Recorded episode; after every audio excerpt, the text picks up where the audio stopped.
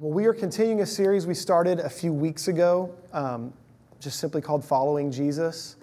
We've been looking at um, different stories in Jesus' life and just learning okay, God, how do we follow you? How do we hear you speaking to us in that Jesus? What are you saying to us about who you are, God? Lord, what are you saying to us about the world that we live in? And ultimately, God, what are you saying to me? What does it look like for me to know you and follow you into this truth? And so we looked at the baptism of Jesus a few weeks back, then the temptation of Jesus, and then last week we looked at how Jesus cleared the temple. We talked about how interesting it is that this is how he starts his ministry. He humbles himself to be baptized, right? He steps down to that river doing what, what everyone else was doing, people who were in need genuinely to repent of sin. And John realized how out of balance that was. But Jesus said, no, this is the right thing to do. And so he humbles himself and steps down into our place. He gets right down in that muddy river with us. And yet, because he was willing to stand in our place, pictured in baptism, seen in its fullness on the cross, we now get to stand in his place because he did that for us. And so he starts with that picture. Then he goes into the wilderness to be tempted. And for 40 days, he doesn't eat. He's tempted by the devil, and he experiences what we experience he experiences the very temptations and struggles and pains that we face. He wasn't just being tempted by sin, he was in the desert. I don't know if you guys have ever spent any time outside when it's really hot, you can't get your hands on water. It's miserable. Like the desert might look pretty, but it's, it's not a whole lot of fun. He's, he experienced that physical pain. He experienced loneliness. He's out there by himself. He experienced the temptation that comes our way. And then finally, last week we looked, and of course, now here's Jesus ready, right? He's been baptized, he's faced temptation. Now he's going to come and, and begin to draw people into himself. And what does he do? He goes into the temple, makes a cord of whips, and starts flipping tables over and driving out the animals. I mean, this is like the opposite of a really good plan to get people to follow you. But see, he's, he's being real and he's living from the heart and he's doing what's right. And so he walks into God's temple and he says, Listen, this temple is meant to be a place where people connect with God. God wants to love people and touch their lives. And that same sense that he had over the temple, where he said, This stuff needs to get out of here, he has that same passion for our lives. The scripture says now that we're his temple. And, and he wants, if we'll let him, he wants to come in and rearrange some furniture. He wants to come in and say, Hey, this has to go and this has to go. It's not good for you, it's destructive, and I want to set you free and clean you up. I want your life to be a place where I'm welcome and invited, and the Father is there. And you hear his voice and you walk with him. Let me come in and do that work. And so, this is what we've kind of been looking at over the last few weeks. And now, uh, this morning, we find ourselves in John chapter 3. This is the story of Jesus and Nicodemus. Now, what's, what's What's funny about this is we really looked at this story not all that long ago. It's pretty rare that I would come back to a story fairly quickly, but at the end of the summer, we spent a couple of weeks um, just looking at some core foundational things, and, and, and we talked about a message called Sinners, Skeptics, and Saints. And so in that, in that sermon, we looked at Nicodemus, this saint that came to Jesus, and Jesus told him, You got to be born again. And so we're going to look at this from a little bit of a different angle than we did in August. But just to kind of recap the basics of the story here, um, Jesus has just come out of clearing the temple. Like this is right on the heels of that. It might have even been that very night. We don't know that for sure, but right on the heels of that, the next story is that Nicodemus, this Pharisee, this teacher of the law, who witnessed what took place in the temple, comes to Jesus at night and begins to talk with him. He says, Hey, listen, we know there's something up with you. Us, us leaders, us rulers, we recognize like you're a teacher or something, man. Like something's going on with you. And so, what is it? Who are you? What are you about? And he begins to have this conversation with Nicodemus. And the more he talks, Nicodemus just isn't grasping it. He's confused. And so, as the story goes along, eventually Jesus points to an example for him. And that's where we're going to spend our time this morning. And so in John chapter 3, we're going to pick up kind of in the middle of the story. After having some back and forth with Nicodemus, Jesus says, Listen, what I'm talking to you about, it's kind of like this. And in John 3, verse 14, he says, And as Moses lifted up the serpent in the wilderness, so must the Son of Man be lifted up, that whoever believes in him may have eternal life. So Jesus talks to Nicodemus. Now, you might be sitting there going, I have no idea what you're talking about. Moses lifted up a serpent in the wilderness, and that's supposed to be like Jesus? Isn't the serpent like the devil? What, what's going on here? Jesus is talking to a teacher of the law that knows this story backwards and forwards.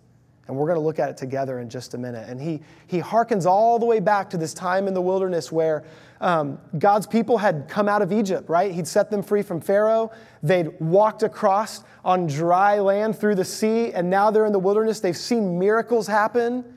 And now here they are. They're on their way to the promised land. I mean, life's good, right? God set them free. He's rescued them. They've watched miracles happen. They're even having miraculous food just show up on the ground for them. I mean, this is this is amazing. Like, if I saw one of the miracles they saw in that story, that would, like, I'd be set for life. Have you ever felt that way? Like, if I could just have one miraculous experience like I see in Scripture, like, wow, that'd be life changing? Well, these people were seeing them one after the other. And yet they find themselves, after a very short period of time, there in the wilderness, um, having this story take place in Numbers chapter 21. And so in Numbers chapter 21, here's the story that Jesus is talking about. We're going to start in verse 4. From Mount Hor, they set out by the way to the Red Sea to go around the land of Edom, and the people became impatient on the way. All right, now that's our English Standard Version that we're reading this morning, and I'm very grateful for Bible translations that make it easier to grasp and to understand, but every now and then you just miss a little something when you get away from like the old school King James Version. Do you have any people in here that were like raised on the old school King James, the these and the thous?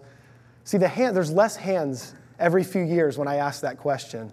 All right, so we're going to actually hearken back to King James for a minute. You guys ready to travel back in time with me? Y'all look like, no, not really. You don't want to go on that journey. All right, well, check this out. I'm just going to, I'm just going to read like half of a sentence. Can we handle half of a sentence of King James? Okay. All right, half of a sentence. So the King James says, and the soul of the people was much discouraged because of the way. That, just, that gets to the heart of it a little bit more, right? You know, ESV is like, oh, they were impatient. No, no, they were more than impatient. They were discouraged. They were downtrodden in their very soul. This isn't like, I had an annoying day. They're not saying it was a little windy and dusty the last couple of days. This kind of sucks. There's a lot of traffic out here in the wilderness. It's taken us forever to get there. No, no, no. Like on a deep soul level, they're weary, they're discouraged. That word that was translated imp- impatient in ESV, there in King James, it's discouraged. That word, it kind of encapsulates several emotions. Um, it encapsulates discouraged, annoyed, anxious. Anybody ever experienced being anxious along the way? See, it doesn't necessarily matter. It's funny how often this happens in life. It doesn't necessarily matter what all the miracles have been back there that we've experienced. It's all too easy to find myself right here where I'm living today. And I don't know about you, but there's times where today, on the way, I'm discouraged. I'm anxious. I'm impatient. I'm frustrated. God, why are we stuck here? And see, the story goes on. They, they weren't just discouraged, they began to verbalize how they were feeling. Verse 5. And the people spoke against God and against Moses. They're, they're frustrated with the people at the very top. I mean, you think we're annoyed at Democrats or Republicans? They're like, they're going to Moses. He's, he's it. He's the whole thing. He's their religious leader. He's their political leader. He's, he is the face, the guy that gives them direction. He's the one that they hear what God has to say through him. And they're frustrated, that guy that's in charge. Beyond that, they're frustrated, God Himself. It says, Why have you brought us out of Egypt to die in the wilderness?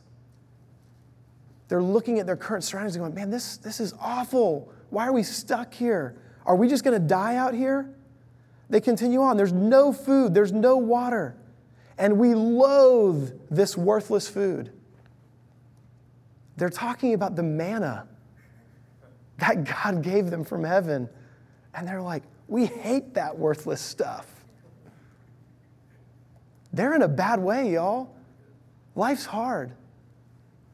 Some of you guys have maybe heard me tell this story before, but it's just, it's one of my favorite stories from, from our life. About three or four years ago, my wife and I did a little trip, and actually, it was one of the first times we drove through Knoxville thinking about moving here. This is almost four years ago now. Were we, we were talking about this the other day, weren't we, Rob? Three years or four years? Do you remember? I don't either. Ah, terrible with this. Um, three or four years ago, we were driving through Knoxville, and, and, we did this kind of long journey through Knoxville, North Carolina, South Carolina, praying about some different cities and stuff. And we ended up in Atlanta, where my wife's dad lives. And they've got this little house in a neighborhood, but in the middle of this neighborhood is kind of a man made, glorified pond. It's a little bigger than a pond, a lot smaller than a lake. And he's got this tiny little, little boat, and it's one of those boats that kind of just sit right on the surface of the water. I don't even know what those are called. Like just like a flat bottom boat, I guess and he's got a little battery operated trolling motor to this thing. And, and so we're there for Thanksgiving and we're kind of hanging out. And my son Micah, um, if you guys know my son Micah, he's a character. Um, he can do anything, fix anything, figure anything out, but yet he can't, can't speak more than like two words in English. We adopted him from Russia years ago. He has Down syndrome, and he just he's, he can't communicate. He has a talking device, is how he communicates. But he's always, his mind's always working. He's figuring things out. Well, earlier in the day on Thanksgiving Day, we'd walk down by the water, and there's these ducks down there. And the whole time we're down there, like feeding these ducks, I just see him.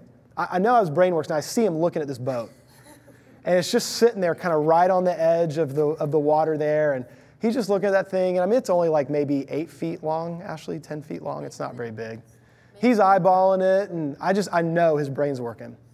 So a few hours go by, we're in the house, it's time for Thanksgiving dinner, everybody's at the table, and we all start going, Where's Micah? Where is he? And we're looking all over the house, and one of us stands up and looks out the back window. And man, I wish you could see this yourself, but I'll try to paint the scene. There's this little boat. The trolling motor is halfway in the water. It's throwing water up in the air because it's not all the way in. And the boat is going like this back and forth, and Micah's on it, just zipping around. like he's doing stuff, figuring out the problem. He's like ready to take off and go. And, but the boat was like stuck there. And so we go running out there. I mean, you got to go down like a couple flights of stairs, through a yard, through a fence. Like he figured all this out. We get out there. He sees me coming. I know he knows he's in trouble. And, I'm, and I know he's going to jump off, but I'm afraid he's going to get like hurt. So I'm like, stay there, stay there, buddy. You're okay. We get him off. Well, he had gone out there and figured out how to plug in the battery powered thing for this trolling motor, lift up the anchor, and the only thing that was keeping him there is that the big um, charger had fallen into the water and it was acting like the anchor, keeping him there. So we are like terrified, scared that he almost got really badly hurt. Eventually, it got really funny, but it wasn't at the time. Like, and so, I mean, it was just this, this scene, though. I had this picture of him just running back and forth on that boat, just trying to figure it out. And it's just zipping around everywhere, stuck. And so we get him back in the house, clean him off. And my wife is so flustered, and she brings him his little talking device, his little iPad he can talk on. And she just goes, Micah, what do you have to say for yourself? And hands it to him. And I kid you not, these are his exact words. He types it in, hits the button. This little man's voice, it's really funny, it's like an adult man's voice, speaks, and it just says, I'm discouraged and embarrassed. I kid you not. Kid you not. I mean, and I, like, of course, we just did that. I mean, we lost it. Poor guy, I'm discouraged, I'm embarrassed. Listen, as funny as that story is, there's times in life where I feel like I'm Micah running back and forth on that boat, just trying to figure out what the heck is going on, how to get this thing going straight. And I'm discouraged and I'm frustrated. And honestly, I get embarrassed. I'm like, shouldn't I have my life a little more together by now? Like, I'm in my mid 30s. I thought people in their mid 30s just, they knew what was happening, they had it all figured out. And I don't know, maybe the rest of you do, but I'm a mess. I'm a mess. Listen, these folks were discouraged. They're frustrated. Stuff is not working out. I,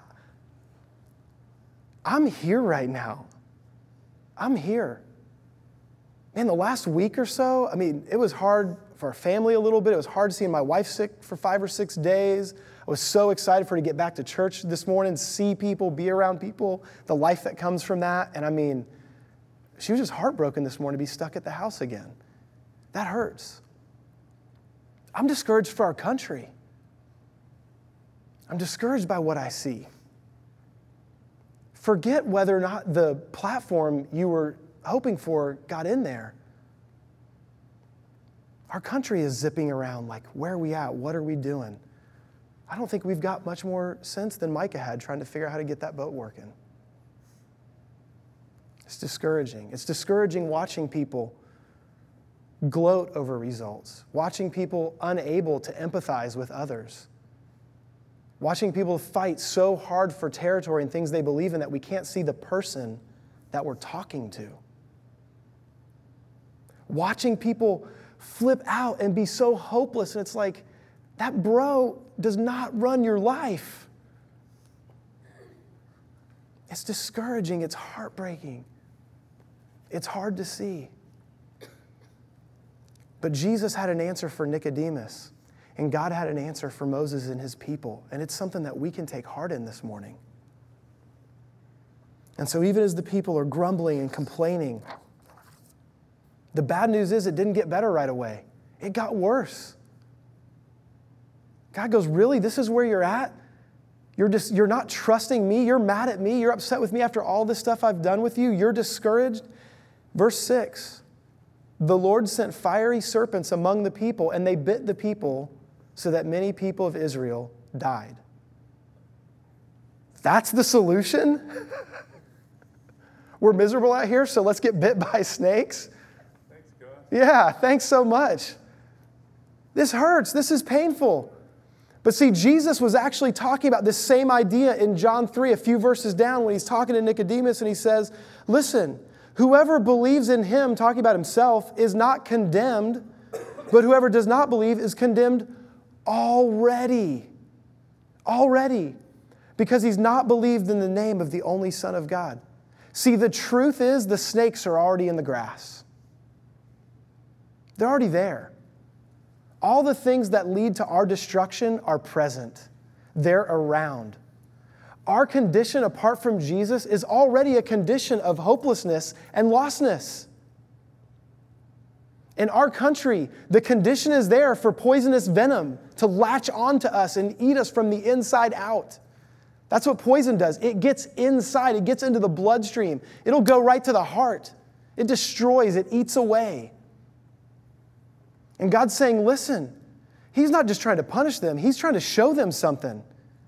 This mindset of being so wrapped up in the, the discouragement of the journey along the way, all the ways that your hopes and dreams are falling short and they're not measuring up, and you're just sick of being in the desert, all of those things, they're like poison to your very heart. And it's going to destroy you.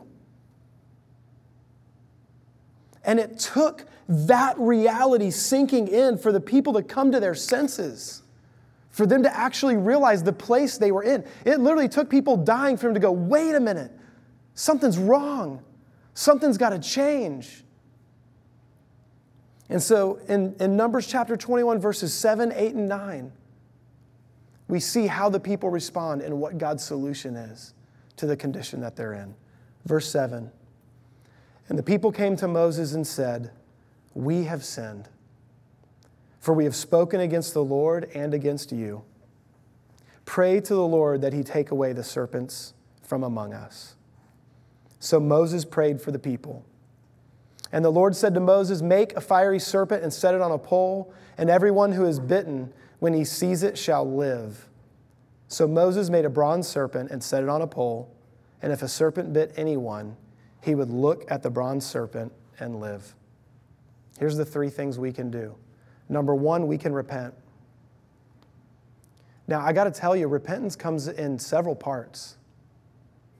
One of the key places of repentance is this word confession. It's a specific, tangible acknowledgement of sin. It removes excuses and it is very direct. This is the specific, not a vague, maybe I kind of mishandled that, maybe I sort of, no, no, this is what I said, this is what I did, and it was wrong. Now, the truth is, what often happens when life gets hard and gets messy and we get discouraged on the way, and then the snakes show up, and it's an opportunity for God to get our attention, Instead of rushing straight to, God, I need to acknowledge my sin, I start looking around and go, man, I heard what Alex said. I know why these snakes are here. It's his fault. I heard him say this and do this and do this. No wonder those snakes showed up. And then, man, over here, here's what Caleb was doing. Or, woe is me, I don't deserve these snakes. Why is this happening to me? Instead of just going where we need to go. God, here's my stuff. Here's my junk. Here's what I've done. And they were specific. What'd they say? We've sinned. They got specific about how they'd sinned. We've spoken against the Lord. And Moses, we've spoken against you. This is what we have done. They were specific, they were vulnerable. Does this story say that each person individually, very quietly, came over to the side, had a little one on one time with just Moses? Called him up, can I meet you in your office? Can we get a cup of coffee? I need to talk to you about something. No, it was open, it was public, it was vulnerable. They got real. I find it interesting that in the New Testament, it doesn't tell us just to confess our sins to God. It says, confess your sins one to another.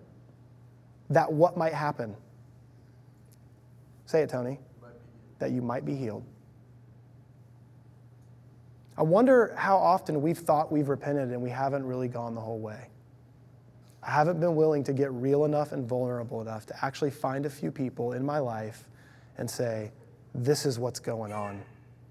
Man, my life's a mess. It's discouraging. It's frustrating. I'm not even saying my sins earned it all, but like, life's hard. But here's what I do know I've blown it. And here's how I've blown it. And here's what I've done. Here's the people I hurt. And you know what? I hurt God. All sin is an assault on not just each other, it's on Him. The Creator, the one who made us. He loves His kids. We got any parents here in the room? If, you're, if you've ever experienced parenthood, if you want to figure out the fastest way to get a parent really angry, mess with one of their kids. I can take a lot. You mess with one of my kids and it's on. That'll fire me up. God feels that way. Don't mess with my kids. So let's be specific and let's be vulnerable. Secondly, they don't just acknowledge their sin, they turn to God. They recognize there's a problem and they recognize where to go for the change. They say, Moses, would you go pray to God? We need him. We need him to intervene. We can't figure this out. We don't have the solution. You know, the quicker that we can just recognize the stuff going on in my life, I don't have the answer but I can go to the one who does. The quicker I can get there, the quicker the healing can come. Now, I'm all for educating ourselves and thinking through problems and trying to solve them. I'm all for that. I don't think we're going to we're going to be able to think ourselves out of the mess we find ourselves in as a country. If there were enough perfect arguments to win that battle, it would have happened already. I mean, have you guys ever witnessed this stuff on Facebook, right? Like each side can give the perfect explanation, argument for their side, and it's, it's really strange, but I don't usually see that actually solving anything. I just see people fighting for their territory. But maybe if I stop being the smart one that had all the answers and I look to the one who does and see what he has to say and go, God, there's a problem here. And I think maybe I see some of it, but you know what I think the real problem is, God? It's me. I'm the problem. I'm part of what's happening here. And so, God, here's specifically, tangibly, what I've brought to the table that's been wrong. And now, God, instead of looking to myself and my intellect or certain people I identify with and I think they've got the answers, God, I'm coming to you and saying, You're the one with the answers. Will you help? And so they turn to God. And then finally, I love this. They seek a mediator. They know that they need someone to go to God on their behalf. And what's funny is who's the person that they had to go to? The person they were blaming. you talk about having to humble yourself. They had to go to Moses, the person they'd been blaming for the problem, and say, Moses, sorry, man, we were, we were talking about you. Can you go to God on our behalf? Would you pray to him? Would you seek out and, and solve this for us? And so they go to the mediator. we have a mediator, and his name is Jesus Christ. And he ever liveth to intercede on our behalf. That word intercede, it's, it's the same type of word. It's almost like a legal term. He's, he's mediating on our behalf. He's ready to do that for us. So they repent. And those were all the pieces going on in repentance. Secondly, they didn't just repent, they prayed for help. Now, I, I think it's very possible that every single person there had contributed in some way to the sin that took place. I also think maybe there's a chance that there were some folks that were just stuck with all the other complainers and they were there with, with the serpents because, well, hey, we're all together in this. Whether they contributed to the problem or not, they all repented. And secondly, they all prayed for help. They asked God to show up and do something about it. Now, here's what I find to be interesting Did God answer their prayer for help? Simple yes or no. Did God answer their prayer for help? Yes. Did God remove the snakes? No. No. They asked for help. And, and their idea of what would be helpful is if the snakes were just gone. God, if the snakes were gone, we'd be okay. And God goes, okay, cool. I love you. You've repented. I hear that. I receive that. I'm going to help you. But I'm not removing the snakes. I'm going to give you a plan you can follow, though. Moses, make a fake snake, put it on a stick, put it really high in the air, and if people look at it, they'll be healed. Does this sound really weird to anybody else? Am I the only one? This is strange. I mean, listen, if you walk in here on a Sunday morning and I say, hey guys, I've got a perfect plan for us at church today. We're going to make a bronze snake and put it on a stick and hang it up here. Just look at it. We'll all be okay. And that's what we're going to do for church today. Number one, please immediately run for the door because that's weird. right? But like, that would make no sense. This is bizarre. This is strange. What is he doing? But see, Jesus is now validating it by explaining that picture all the way back there over a thousand years ago in the desert. It was pointing to something. It was pointing to someone who was going to go up on a high pole and who was going to take on all of our snakiness, all of our sin, all of our junk, and be in our place. And he says, You can, you can look to me and you'll be saved. What I hate about this is it's so simple. What I love about this is that it's so simple. Have you ever had your intelligence insulted by someone? Anybody ever experienced that moment where you feel like I kind of know something about this topic or this issue? I kind of know what I'm talking about here. It's kind of in my zone. There's plenty of things that aren't in my zone, but like this one, I, I know something about that. And then someone kind of treats you like you're, you're a little kid and you don't understand how that works. I mean, actually, my kids even look at me like that with video games. Dad, hold on, we got this. You're out of your league here, right? Like, there's just that thing that you kind of know and you kind of get it. And then, and then when you feel like your intelligence gets insulted, it's hard to get around that. And Moses is like, listen, there's not some, we're not calling in the doctor, we're not going to find a vaccine. We're going to do this thing, and young and old alike, smart and dumb, rich and poor, old and young, whatever, if you get bit by the snake, we're going to look at this. And if, if you actually believe, if you're actually willing to stop and look at this, you'll be healed. It's that simple. And the passage goes on to tell us that they did. If a serpent bit anyone, they would look at the bronze serpent and they would live. Life is messy. The problems of life are complicated the road that we are walking gets discouraging. See, they longed for a promised land. Well, the New Testament writers over and over again remind us of the same thing. I long for a home I am not at yet. In this land, I'm a stranger. On this planet, I'm a sojourner. And there's a lot of times where it just feels like I'm wandering through the wilderness and I'm going, God, what in the world are you doing? And where in the world are you?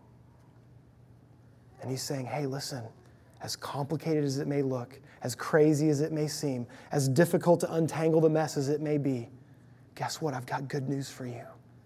If you'll look to me, I've got what you need. Just look to me. You can trust me. That's it. Look to me. I've got the answers. I've got the solution. Look to me. Hey, the snakes may not disappear, they may not go away, but guess what? I can take care of the venom and I can give you life. And the same thing that worked in the desert works for us today. Back where we started, Jesus said, I want to read this to you again. Can we go all the way back to that first verse? Jesus sitting there talking to Nicodemus.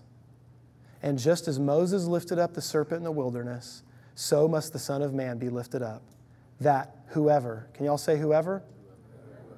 Whoever believes in him may have eternal life. That's what he offers to each and every one of us. I want to close by looking at um, this conversation about the Spirit and being born of the Spirit and the wind blowing that him and Nicodemus were talking about. Because this is one of the hardest things when it comes to just trusting God with our hearts and inviting Him in to change things. He's having this conversation with Nicodemus and he says, You've got to be born again. And Nicodemus is like, What are you talking about? He says, Well, just like you're born into this world, you also have to be born of the Spirit. Your spirit needs a fresh start, a new start, a new life. And so Jesus begins to explain it in verse 6. That which is born of the flesh is flesh, that which is born of the Spirit is spirit. Do not marvel that I said to you, You must be born again. And then he gives him an example that he can understand. He says, Listen, you know how this works. The wind blows where it wishes. You hear its sound, but you don't know where it comes from or where it goes. So it is with everyone who is born of the Spirit. Nicodemus said, How can these things be? And Jesus said, Are you a teacher of Israel and yet you do not understand these things? We live in a physical, tangible world. We face problems that are real. They're real. I face problems in my life that are real. God wants to come in and begin to change my life from the inside out. And he says, Listen, I know it sounds mysterious, and I know you may look at your circumstances and go, Not much has changed, but let me help you see something here. He says, Hey, the wind, it's powerful, it's forceful. Wind can move things, it can destroy things, it can change the landscape. Does anybody in here question the existence of wind? I don't think so.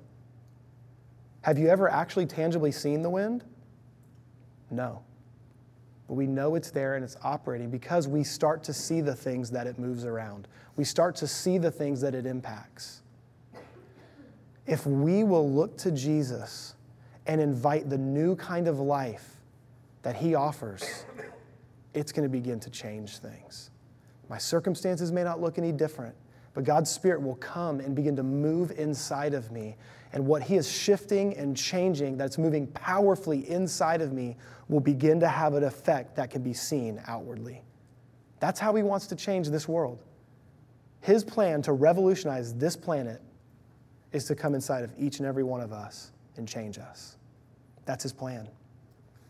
And I think all too often we've, we've connected being born again to a moment in time when you say a prayer and Jesus comes into your life and that's the end. When a baby is born, it doesn't just stop there. You don't just go, okay, cool, look, we birthed the baby, great. See ya. There's a life to be lived, to be grown into. That first breath they breathe, it's one of many that they'll continue to breathe, right? The same thing that saves us, God's Spirit coming into our lives and looking to Jesus. See, this message this morning isn't just about a moment of salvation. We should live lives being born again. I need to be renewed day by day by the Spirit and presence of God. I'm grateful for yesterday's miracles and victories, but like today's here, and today's hard, and it's discouraging, and maybe I've even really blown it guess what? There's new life today. Today, I can look to Jesus. He's the author and finisher of my faith. I look to him for new life every day, being regenerated, being renewed. And He can take discouragement and He can turn discouragement into hopeful. He can take anxiety and turn it into peace. He can take being impatient and turn it into patience that's producing character. That's what God wants to do in our hearts and lives. God loves the country that we live in. He really loves the people that make up the country that we're living in. And there's not one person in this country that he isn't crazy about. He has a heart for every single person here. And he knows the intricate details of every life. And he knows the complexities of everything that we face. And his solution for every single one of us is to look to him and be saved. Let's pray. Jesus, I just need to say publicly and to you, God, I need new life today. God, I, I personally, in the last week and a half, have allowed myself to be discouraged, to be anxious. God, these words have described how I have felt. And so, God, I want to publicly acknowledge I am sorry. God, I have, I have let circumstances and other things dictate how I view and feel about the life you've invited me into. And so, God, I'm sorry. Lord Jesus, I need you. I thank you that you forgive me. God, I thank you that you're my mediator. Lord, I thank you for the simplicity of being able to stop and look to you and find the life I need. God, I pray for myself this morning. I pray for every one of my friends here. God, I pray for the people in our community right here in Knoxville. God, I pray for our nation. Pray for our president. Pray for our senators and representatives. God, for judges, for folks on the school board, God, every level, governors, mayors. Lord Jesus, my prayer is in the midst of the wilderness, we would look to you. God, it starts right here. God, in our hearts this week, would you show us what it looks like for us to look to you and have the life that we need that only you can give? God, help us be the sons and daughters you've called us to be. Help us to be the friends, the coworkers, the spouses, the parents, the children that you've called us to be. We need you, Jesus. We thank you that you're available and that you love us and that you give us life. Heavenly Father, thank you that we get to be your kids. Would you continue to reveal yourself and your great love for us? Holy Spirit, would you come in like that powerful force, that wind? Would you blow new life into our hearts? Even today, before we leave this room, Holy Spirit, would you come and breathe new life into us? And God, I pray more and more we could see the effects of your presence, of your spirit in our life, changing us and molding us into who you've called us to be. And all these things we pray in Jesus' name. Amen.